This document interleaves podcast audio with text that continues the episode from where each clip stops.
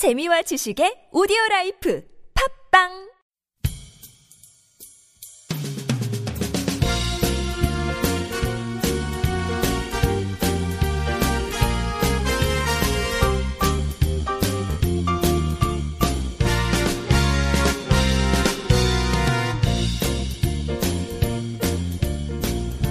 안녕하세요 이동 기자입니다.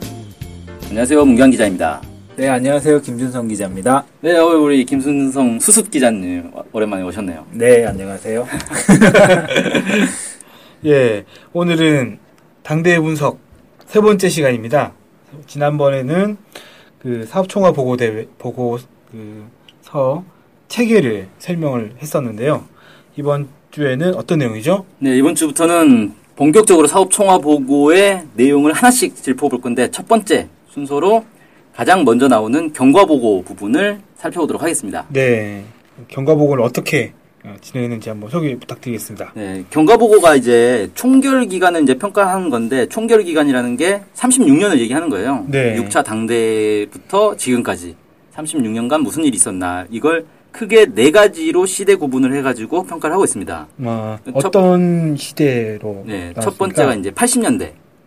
그 다음에 두 번째가 이 동구권 붕괴 시기, 그러니까 80년대 말부터 90년대를 얘기하는 거죠. 네, 그 다음에 이제 김정일 시대, 김정은 시대.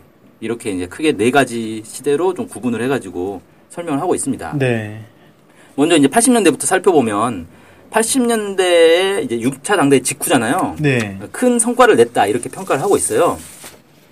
구체적으로는 어떻게 어, 어떤 걸 꼽고 있습니까? 네, 이 시기 성과를 크게 이제 두 가지로 꼽고 있는데 첫 번째가 온 사회의 주체 사상화 강령에 따라 전 당과 전 군을 주체 사상화하며 사회의 모든 성원들을 혁명화 노동계급화 인텔리화하기 위한 사업을 적극 다그쳐 사회주의 위협의 주체를 튼튼히 다졌다. 이렇게 이제 첫 번째를 꼽고 있어요. 네, 이온 사회 주체 사상화, 혁명화 노동계급화 인텔리화 이런 게 이제 남쪽에서는 처음 생소한 표현인데 네. 이게 이제 1980년 6차 당대회를 통해서 당규약에 새롭게 명시된 과제입니다. 음, 그러니까 80년대 동안에 그 당 규약에 새로 명시된 과제를 튼- 그 충실히 수행을 했다.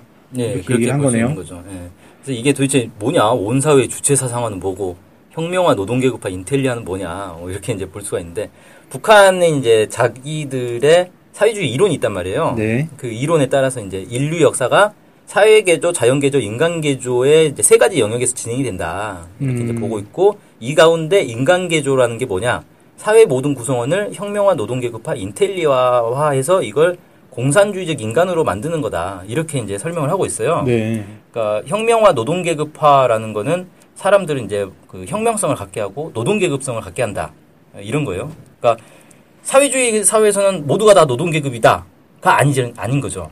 사회주의 음. 사회에서도 노동 계급도 있지만 농민도 있고 지식인도 있고 다양한 사람들이 있는 거잖아요, 사실. 네, 네. 근데 이 사람들이 모두 노동 계급의 어떤 사상 의식을 갖게 한다라는 의미를 갖고 있습니다. 음. 그러니까 사람들 사이에 어떤 사상 의식 수준의 차이를 없애는 거죠.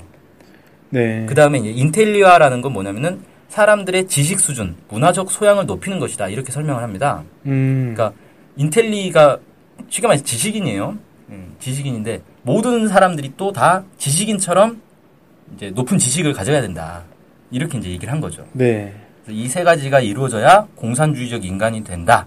뭐 이렇게 얘기를 하고 있고 북한의 이제 기본 역사 관점이 민중이 역사 발전의 주인이며 동력이다.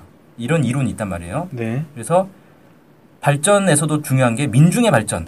이걸 이제 되게 중요하게 봅니다. 음. 그래서 성과를 꼽을 때도 민중이 얼마나 성장했는가. 이걸 꼽는 거예요. 아, 그래서 이제 전당과 전군을 주체 사상화했고 사회 모든 성원들을 혁명화, 노동계급화, 인텔리화 하기 위한 사업을 적극 다쳐서 사회주의, 사회주의 위협의 주체를 튼튼히 다졌다. 그러니까 이 구성원들이 이렇게 됐다라고 하는 게 첫 번째로 꼽히는 거다. 이렇게 예, 말씀하신 그렇죠. 거군요. 공산주의적 인간은 되게 어려운 사람이네요. 일도 잘하고 머리도 좋고. 그쵸. 예. 아무나 공산주의 인간이 될 수가 없습니다. 예. 그 다음에 이제 두 번째 성과로는 인민경제의 주체화, 현대화, 과학화를 전략적 노선으로 틀어주고 그 실현을 위한 투쟁으로 인민을 조직동원하여 사회주의 경제 건설의 10대 전망 목표 수행에서 커다란 전진을 이룩하였다. 이렇게 음. 이제 얘기를 하고 있습니다. 어, 지난번에 이 사회주의 전망 10대 목표가 관련해가지고 지금은 지금의 목표는 아닐 거다 이렇게 말씀하셨던 기억이 나는데요. 예. 그러니까 80년대에 이 전망 목표 수행을 일정 정도 달성했다. 이렇게 음, 이제 얘기를 하는 거죠. 네. 그 10대 전망 목표라는 게 구체적으로는 전력 1000억 킬로와트시, 석탄 1억 2천만 톤, 강철 1,500만 톤, 유색 금속 150만 톤, 시멘트 2천만 톤, 화학 비료 700만 톤, 직물 15억 미터, 수산물 500만 톤, 알곡 1,500만 톤 생산. 이걸 이제 연간 매년 이렇게 생산해야 된다는 거예요. 음. 그다음에 향후 10년 동안 30만 정도의 간석지를 개간. 이런 게 이제 10대 전망 목표인데 이게 이제 80년대 중반까지만 해도 10대 전망 목표 달성에 순조롭게 좀 접근했다. 이렇게 아. 이제 얘기를 하고 있어요. 네. 그래서 그 이명태 연구위원이 쓴 북한 50년사 두 번째 2권을 보면은 전력, 철강, 시멘트 같은 일부 분야를 제외하고는 1984년까지 진행된 2차 7개년 계획의 전반 목표가 다 달성됐다. 이렇게 어. 평가를 하고 있습니다. 상당히 성과가 있었다라는 거는 있거든요. 그리고 이걸 이제 하기 위한 과정이 바로 80년대 속도 창조 운동이라는 게 있었대요. 네. 이건 이제 뭐냐면 기존의 천리마 운동을 계승해서 속도전의 원칙을 전면적으로 구현하는 대중운동이다. 뭐 이렇게 얘기를 하고 있는데 이런 이제 80년대 속도 창조 운동을 통해서 뭐 검덕 광업 종합기업소의 대규모 성광장을 건설하고 뭐 용성 기계 연합기업소에서 1만 톤 프레스를 제작하고 낙원 기계 공장에서 대형 산소 분리기를 생산하고 서해 관문을 건설하고 뭐 창광거리 주체사상탑 개선문 김일성 경기장 인민대학당 빙상관 평양제일백화점 청류관 이런 것들을 건설하고 그러니까 이것들을 보면은 실제 지금 우리가 북한에 관광을 가면 맨날 둘러보는 그 정규 코스예요. 주체사상탑, 개선문, 김일성 경기장, 인민대학당, 서해관문 뭐 이런 것들. 네네. 그러니까 이때 당시에 다 만들어졌던 거죠 이게. 아, 그다음 속도전, 뭐 창조운동 이렇게 하니까 제가 들었던 게 마식령 뭐 속도 이런 네. 이런 얘기도 막 듣고 했었던 것 같은데 약간 비슷한 느낌이 들거든요. 그다음에 최근에 이런 저런 건설 사업이나 이런 것도 상당히 많이 일어나고 여명거리라든지 지금도 막 열심히 하고 있는 걸로 알고 있는데 약간 그런 느낌이 좀 듭니다. 예, 그게 이제 이때 이미 사실은 1950년대, 60년대 이 천리마 운동부터 시작을 한 거예요. 천리마 속도부터 시작해서 북한이 이제 빠른 속도로 발전한다라는 걸 이제 상징하기 위해서 속도라는 말을 많이 붙이죠. 네. 이때가 이제 80년대에는 80년대 속도라는 이제 이름으로 해서 상당히 빠르게 발전했다. 이렇게 음. 이제 평가를 하고 있습니다. 그러니까 네. 북한은 6차 당대회 끝나고 80년대 중반까지는 매우 이제 잘 발전을 했다라고 평가를 하고 있는 거죠. 음, 그럼 80년대는 이렇게 평가를 한 것이고 동구권 붕괴 시기는 어떻게 평가를 하고 있습니까? 예, 이제 쉽게 말해서 매우 어려운 시기가 이제 닥쳤다 이런 거죠. 네. 그러니까 80년대 중반까지 잘 발전하다가 동구권 붕괴가 딱 나오면서 북한이 매우 어려운 처지가 돼버렸어요. 왜냐하면 그러니까 사회주의 국가들이 우르르 무너져 버리니까 북한은 그동안 이제 다른 사회주의 국가들과 주로 이제 교류를 해왔는데 고립돼 버린 거거든요. 그러면서 이제 매우 어려운 처지가 됐고 사업 총화 보고에서는 이제 어떻게 얘기를 하냐면 제국주의자들과 사회주의 배신자들의 책동으로 여러 나라들에서 사회주의가 연이어 무너지는 비극적인 사태가 빚어졌으며 이를 기화로 제국주의자들의 반사회주의 공세는 사회주의 보루인 우리나라에 집중되었다. 음. 그러니까 쉽게 말해서 이 자본주의 국가와 사회주의 국가가 대결을 하고 있었는데 사회주의 국가들이 우르르 무너지니까 자본주의 국가들이 이제 북한 마지막 남은 북한에 공격을 집중했다. 뭐 이렇게 이제 평가를 한 거죠. 네. 그래서 이때부터 이제 북한은 사회주의 체제를 지키는 데 힘을 집중해야 되는 그런 상황이 돼버렸다는 거예요. 음, 그래서 사업 총화 보고에서는 이걸 어떻게 설명하냐면 사회주의는 인민 대중의 자주적 이상이고 정의이며 그 승리는 필연적이라는 것을 과학 이론적으로 논증했다. 이게 이제 첫 번째 성과인 거고 주민들에게 정치 사상 교양의 도수를 더욱 높여 전체 인민이 사회주의는 지키면 승리이고 버리면 죽음이라는 신념을 굳게 간직하도록 했다. 이게 이제 두 번째 성과 이렇게 네. 이제 꼽고 있습니다. 어, 구체적으로 그러면 이런 것들이 드러난 게 있습니까? 예, 그 과학 이론적으로 논증했다라는 거는 몇 가지 이제 논문을 볼 수가 있어요. 여기서 이제 구체적으로 사례를 제시하지는 않았습니다. 사업 총화 보고에서는. 네. 근데 이제 시- 찾아보면은 1994년 11월에 김정일 국방위원장이 발표한 논문이 있어요. 사회주의는 과학이다. 이게 음. 이제 사회주의가 왜 어, 정의이고 자주적 이상인지 이런 것들을 쭉 논증했다 그래요. 네. 그다음에 다른 나라의 사회주의 흐름, 그 탈사회주의 흐름을 막기 위한 노력들도 이, 이 시기에 좀 많이 했었는데 대표적인 게 1992년에 전 세계 70개 정당들과 함께 발표한 이 평양선언이라는 게 있습니다. 네. 정식 명칭은 사회주의 위협을 옹호하고 전진시키자 라는 명칭으로 되어 있는데 이거는 뭐 얼마 전에 저희가 소개를 해드린 적도 있죠. 예, 평양선에 대해서는 설명을 좀 많이 했었죠. 네. 그거 보시면 될 것 같아요. 예. 네.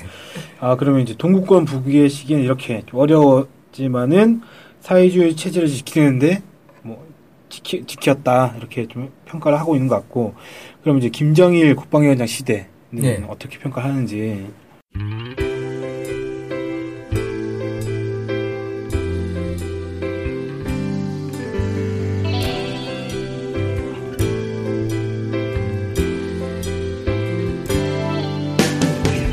북한 소식을 알고 싶은데 일목요연하게 정리된 사이트나 언론사가 없네요. 네, 많은 언론들이 북한 소식을 다루긴 하는데 믿을 만한 것도 부족하고 한눈에 쉽게 보여주는 것도 없죠. 네, 그래서 저희가 저희 NK투데이가 야심차게 준비했습니다. 바로 인포 캘린더. 아, 인포 캘린더가 뭔가요? 네, 모든 북한 소식을 저장해놓고 날짜별 분야별로 검색해 볼 수 있게 만든 데이터베이스예요. 네, 무려 검색어로 검색도 할 수 있습니다.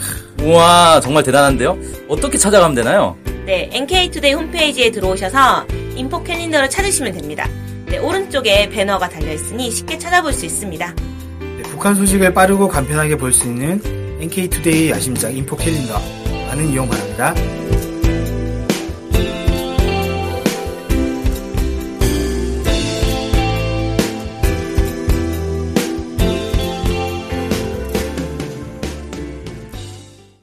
네. 어쨌든 북한이 이제 노력은 했어도 뭐 동권 몰락, 뭐 이건 어쩔 수 없는 거잖아요. 네. 그냥 무너지는 거고.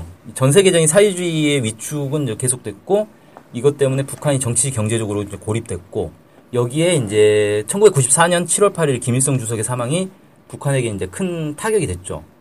여기에 대해서 이제 뭐라고 설명하냐면, 김일성 동지께서 서거하신 것은 우리 당과 인민의 최대의 슬픔이고 상실이었으며 우리 혁명에 있어서 가장 큰 시련이었다. 이렇게 이제 서술을 하고 있습니다. 음, 여기에 미국의 전쟁 압박, 어, 극도에 이른 전- 경제 봉쇄, 극심한 자연재해 이런 것들이 겹치면서 경제 건설과 인민 생활에서 형언할 수 없는 시련과 난관을 겪게 됐다 이렇게 이제 설명을 하고 있습니다. 이걸 네. 이제 흔히 말하는 고난의 행군, 강행군 시기 뭐 이렇게 얘기를 하는 거죠. 네. 그러니까 원래 고난의 행군이라는 건 항일 운동 과정에서 있었던 그 상당히 어려웠던 시기를 얘기하는 거예요. 그때가 이제 1938년 말에서 39년 초에 만주 지역에서 김일성 주석이 이끄는 유격대가 혹한과 굶주림, 일본군의 토벌 이런 것들 때문에 매우 이제 어려운 조건에서 행군을 했다라고 해서 이때를 고난의 행군이라고 하는데 이때랑 90년대 중후반 상황이 이제 비슷하다. 그래가지고 북한에서는 이제 새로운 이제 고난의 행군 시대 이렇게 이제 얘기를 하고 있습니다. 네. 그리고 이제 1998년에 고난의 행군에서 강행군 시기로 넘어갔다 이렇게 얘기를 하고 있어요. 그러니까 좀 좋아졌다는 얘기겠죠. 그 다음에 2000년에 신령 공동사설에서 고난의 행군, 강행군을 마치고 구보 행군 단계에 접어들었다 이렇게 선언을 합니다. 음, 그러니까 우리가 흔히 이제 고난의 행군 하면은 언제부터 언제까지인지가 좀 애매한데 1994년부터 98년까지가 고난의 행군 시기고 98년부터 2000년까지가 강행군 시기다. 뭐 이렇게 보면 될 것 같아요. 네. 저 어떤 그래서 고난의 행군 다음에 강행군이라고 하니까 어, 더 힘들어진 거 아니냐 분석했던 것도 봤는데 네. 뭐 그런 건 아닌 것 같습니다. 그러니까 그 다음에 이제 뭐 구보행군이라고 하니까 구보행군 더 힘든 거 아니냐. 왜냐하면 고난행군, 강행군은 걸어가는 건데 구보행군 뛰어가야 되거든요. 그래서 뭐 더 힘들어졌다 뭐 이런 분석도 하던데 어, 뭐 그건 아닌 것 같고요. 이제 점차 좋아지고 있는 과정을 이렇게 표현한 것 같아요. 네. 어쨌든 이 그럼 고난행군 도대체 어떻게 극복했느냐? 이걸 성군 정치를 전면적으로 실시해서 극복했다 이렇게 이제 얘기를 하고 있습니다. 네. 사업 총화 보고에서는 성군 정치를 어떻게 정의를 했냐면 총대 중시 군사 선행의 원칙에서 군사를 모든 사업에 앞세우며 인민군대를 핵심으로 주력군으로 하여 혁명의 주체를 강화하고 그에 의거하여 사회주의 위협을 승리적으로 전진시켜 나가는 김정일 동지식 사회주의 기본 정치 방식 이렇게 정의를 했어요. 음, 사회주의 기본 정치 방식이라고 표현을 했네요. 예, 그래서 사회주의는 기본적으로 성군 정치를 해야 된다. 음. 그 얘기를 한 거죠. 네. 그러면 북한은 그 전에는 성군 정치 안 하다가 왜 이제 성군 정치 한 거냐? 그 전에도 성군 정치를 했다는 거예요. 아, 그러니까 성군이라는 말은 군대를 앞세운다는 건데 북한은 건국 과정에서부터 이미 군대를 앞세워서 했었다라고 이제 설명합니다. 그걸 성군 정치라는 표현을 안 썼고 성군 정치를 전면에 내세우지 않았을 뿐이지 사실은 북한은 처음부터 계속 성군 정치였던 건데 이걸 이제 90년대 들어서 전면에 내세운 거다 이렇게 이제 설명을 합니다. 네. 아무튼 이렇게 이제 쉽게 말해서 고난의 행군 시기가 거의 나라가 이제 붕괴하는 그런 시기였단 말이에요. 이 붕괴를 막기 위해서 군대를 앞세워서 이제 미국의 압박을 이겨내고 사회주의 건설도 했다. 뭐 이렇게 이제 볼 수 있을 것 같아요. 네. 그 결과로 이제 어, 고난의 행군 강행군을 결속했다. 이렇게 평가를 하는 거죠. 그 다음에 이제 또 하나는 국방공업을 우선적으로 발전시키면서 경공업과 농업을 동시에 발전시킬 때 대한 새로운 경제 건설 노선을 제시했다. 이렇게 평가를 합니다. 이거는 60년대도 비슷한 거 있- 있지 않았습니까? 예. 그 정확하게 말하면 이제 3차 당대회, 1956년에 3차 당대회에서 중공업을 우선 발전시키면서 경공업과 농업을 동시에 발전시키는 노선을 제시를 했었어요. 네, 네. 이번에는 보니까 중공업이 국방공업으로 바뀌었죠. 음. 그러니까 이제 중공업 중에서도 국방공업 분야를 집중해서 이제 발전시키겠다라는 그런 의미로 볼 수 있는 거죠. 네. 그래서 이제 사업 총화 보고에서는 결론적으로 성군 정치로 조국과 인민의 운명의 수호자로서의 사명과 임무를 훌륭히 수행한 것이 노동당의 최대 공적이다. 이런 식으로 의미를 부여하고 있습니다. 음. 그리고 이제 성군 정치가 어떻게 보면 이제 국가 위기 상황을 극복하고 사회주의를 발전시키는 정치 방식이다. 이런 의미가 있다면 앞으로 그럼 국가를 어떤 식으로 발전시켜야 되느냐? 목표가 또 나와야 되잖아요. 네, 네. 그게 이제 사회주의 강국 건설이라는 목표가 이때 당시에 이제 제시가 됐어요. 네. 그래서 사업 총화 보고에서는 사회주의를 수호하기 위한 준엄한 투쟁 속에서도 승리의 신심 드높이 조국 번영의 앞날을 내다보며 사회주의 강국 건설의 높은 목표를 내세우고 줄기차게 투쟁하여 사회주의 위협을 새로운 단계로 전진시켰다. 이렇게 이제 설명하고 있습니다. 네. 그러니까 김정일 국방위원장 시대에는 상당히 어려운 이 상황이 있었지만 성군 정치를 앞세워서 이걸 극복을 하고 사회주의 강국이라는 새로운 목표를 내세운 그런 시기다.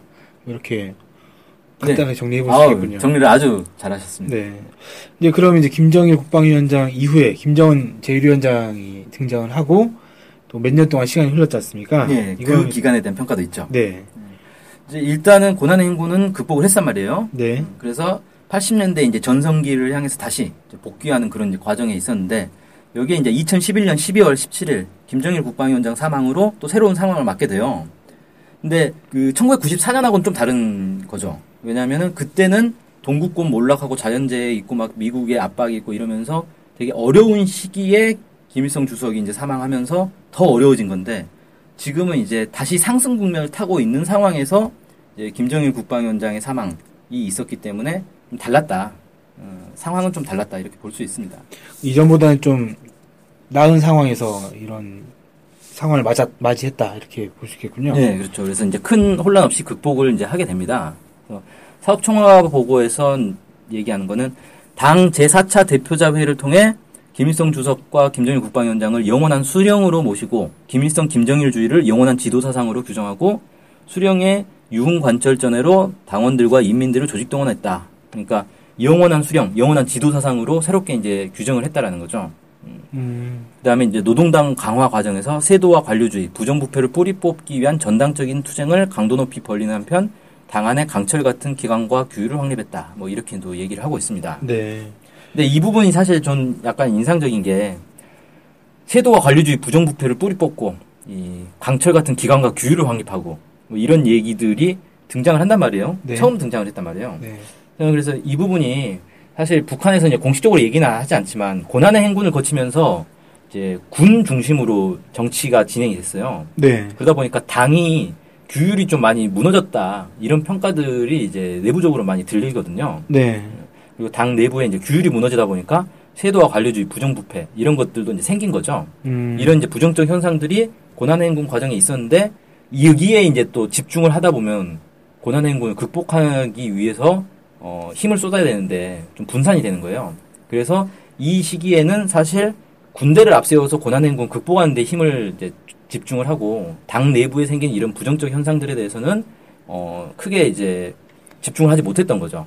음, 그걸 이제 김정은 시대 들어와서 여기에 이제 집중을 하면서 고난 행군은 일정 정리가 됐으니까 그래서 당 내부의 기강을 다시 잘 바로 잡는데 상당한 투자를 했다라고 이제 좀 해석할 수 있을 것 같아요. 음, 뭐 그러면서 사실 직위가 엄청나게 많이 바뀌지 않았습니까? 뭐. 네, 너무 많이 바뀌어가지고 뭐 정신이 없었죠. 네. 뭐 대장 됐다가 뭐 사라졌다가 사라졌다 다시 나타나고. 그런 일이 많이 있었죠. 네. 이게 좀 그- 이런 그런 현상들이 이런 그 기강과 규율을 확립하는 과정에서 나타났던 현상이다라고 네. 해석할 수도 있겠군요. 네, 그렇죠. 음, 그 다음에 이제 또 하나는 경제 건설과 핵무력 건설을 병진시킬 때 대한 전략적 노선을 제시했다 이런 이제 얘기가 나옵니다. 네. 이건 이제 뭐냐면 원래 북한의 병진 노선은 경제 국방 병진 노선이었어요. 그러니까 1962년 12월 당 중앙위원회 제4기 제5차 전원회의에서 채택한 건데 한 손에 무기, 다른 한 손에 납과 망치 이런 표현을 통해서 이제 경제 국방 병진 노선을 제시를 했고 1966년 10월 제2차 당 대표자회에서 이걸 전면화했거든요. 그게 지금까지 쭉 이어져 왔었는데 이걸 이번에 이제 경제 핵무력 병진 노선으로 새롭게 이제 바꾼 거죠. 네. 그럼 이렇게 바꾼 이유가 있을 것 같은데요. 예. 그건 이제 국방 건설 중에서도 핵무력 건설이 가장 중요하다. 음, 이게 핵심이다. 이렇게 좀 강조를 한 거죠. 예. 그럼 어쨌든 그 국방과 경제를 동시에 이제 병진하겠다라는 것이 사실 저희 한국에서는 잘 익숙하지 않은 그런 거지 않습니까? 이런 배경이 또 있을 것 같은데요. 아, 그때 당시에 1960년대 예, 뭐 옛날 얘기를 좀 이제 해야 되는데 1960년대 이제 무슨 일이 있었냐면 그때 이제 중소 분쟁이 있었어요. 네. 사회주의 진영이 이제 어수선해졌죠. 각 나라들이 중국에 줄 서냐, 소련에 줄 서냐, 막 이런 이제 상황이 됐고. 그 다음에 이제 결정적인 게 1962년 10월에 있었던 쿠바 위기 사태가 있었습니다. 네. 쉽게 말해서 소련이 쿠바에 미사일을 지원해 주겠다라고 해놓고 미국이 그걸 막으니까 꽁무니를 빼버렸다는 거예요. 그걸 보면서 이제 소련에 대한 신뢰가 다 무너져 버렸죠. 믿을 나라가 못 되는구나. 네, 저, 저 뭐냐. 그럼 미국이 압박하면 그냥 도망가 버리네? 이런 이제 상황이 돼버리니까. 그러면서 이제 북한에서, 야, 저 소련한테 의존하면 안 된다. 그래서 이때 이제 4대 군사 노선을 채택을 합니다. 4대 군사 노선은 뭐, 유명하죠. 예, 전국토의 요새와 전군의 간부와 전민의 무장화, 전군의 현대화. 이걸 이제 4대 군산으로 채택하고 국방비를 국가 예산의 30%까지, 30% 이상 투입을 하는 이런 이제 조치를 취해요. 네. 그러면서 이제 국방 강화에 상당히 힘을 쏟았고 이 기간에 또 이제 쿠바에도 무기 지원을 많이 했고 베트남은 그때 전쟁 중이었는데 베트남에도 어, 무기와 병력 지원도 많이 하고 네. 이런 시기였습니다. 이런 배경으로 국방과 경제 병진 노선을 처음 제시를 했는데 지금은 이 부분 중에서 핵으로 핵으로 다 집중 더 집중을 한다. 좀 이렇게 볼 수 있겠네요. 예, 그러니까 북한이 이제 핵무기를 개발하고 나서 아 이 핵무기가 국방력 중에서도 핵심이구나 음. 이렇게 이제 판단을 한 거겠죠. 네. 그래서 핵무기를 더 많이 더 좋은 핵무기를 더 많이 만들겠다. 뭐 이렇게 이제 선포를 한 거죠. 네. 그래서 이렇게 이제 총궐 기간 쭉 36년을 평가를 했고 이 결론으로 이제 이렇게 결론을 내렸어요. 주체 사회주의 위협은 과학이며 위대한 수령님들께서 견지해 오신 자주적인 혁명 노선과 혁명 방식을 변함없이 고수하고 철저히 구현해 나가는 길에 우리 혁명의 승리가 있고 전 민족 만대의 번영이 있다. 이렇게 이제 결론을 딱 내립니다. 음. 이걸 쉽게 말해서 이런 거죠. 주체 사상과 성군 정치를 가지고 이 어려운 시기를 우리가 이겨냈기 때문에 앞으로도 이 노선을 계속 가져가겠다. 이렇게 이제 얘기할 수 있는 거죠. 네. 아, 좀 긴, 정말 긴 시간 동안 정말 많은 내용으로 경과보고를, 아, 그 긴 내용을 좀 요약하신다고 상당히 많이 고생을 하신 것 같습니다. 아, 오늘은 그 사업총화보고에서 경과보고 부분을 다뤘고요. 그럼 다음 시간에는 성과와 요인 뭐 이렇게 다룰 건가요? 네, 그렇게 되겠죠. 네. 순서대로 차례로 다루고 있습니다. 네. 아, 김수성 기자 오래, 오랜만에 오셨는데, 뭐, 네, 어, 한 이틀에 걸친 사업 총화를 어, 짧게 요약하는 게 굉장히 어려운 일이었습니다. 네. 네. 네, 앞으로도 좋은 기사도 부탁드리겠습니다. 네. 오늘은 경과 보고를 했고요. 어, 다음번에는 그 성과와 그 요인, 이런 부분까지 앞으로 쭉 이어질 테니까 앞으로 계속 관심 가지고 들어주시기 바랍니다. 오늘 방송 여기서 마치겠습니다. 감사합니다. 감사합니다.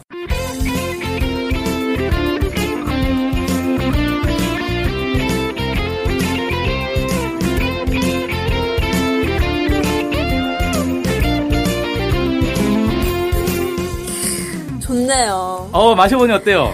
아, 근데 물 타 마셔도 될 만큼 아주 진한데요? 네, 이게 충남 공주의 유급 명곡리에서 알칡만 모아가지고 만들어서 아주 달고 진합니다.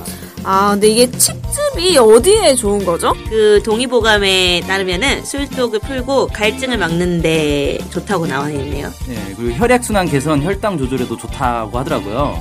에스트로겐 들어보셨죠? 예, 예, 예. 여기 석류 예, 600배 이상 많아가지고 이 에스트로겐이 여성들의 갱년기에 좋다고 합니다. 중금속 해독에도 효과가 있다 그러네요. 아, 아주 좋네요. 그럼 이제 황사의 계절이 왔는데 꼭 마셔야겠어요. 네, 이거 이름이 뭐죠? 아, 도당골 칡즙이라고 합니다. 아, 가장 중요한 가격은 얼마인가요? 네, 50호에 5만 원입니다. 한 개에 천 원꼴이에요.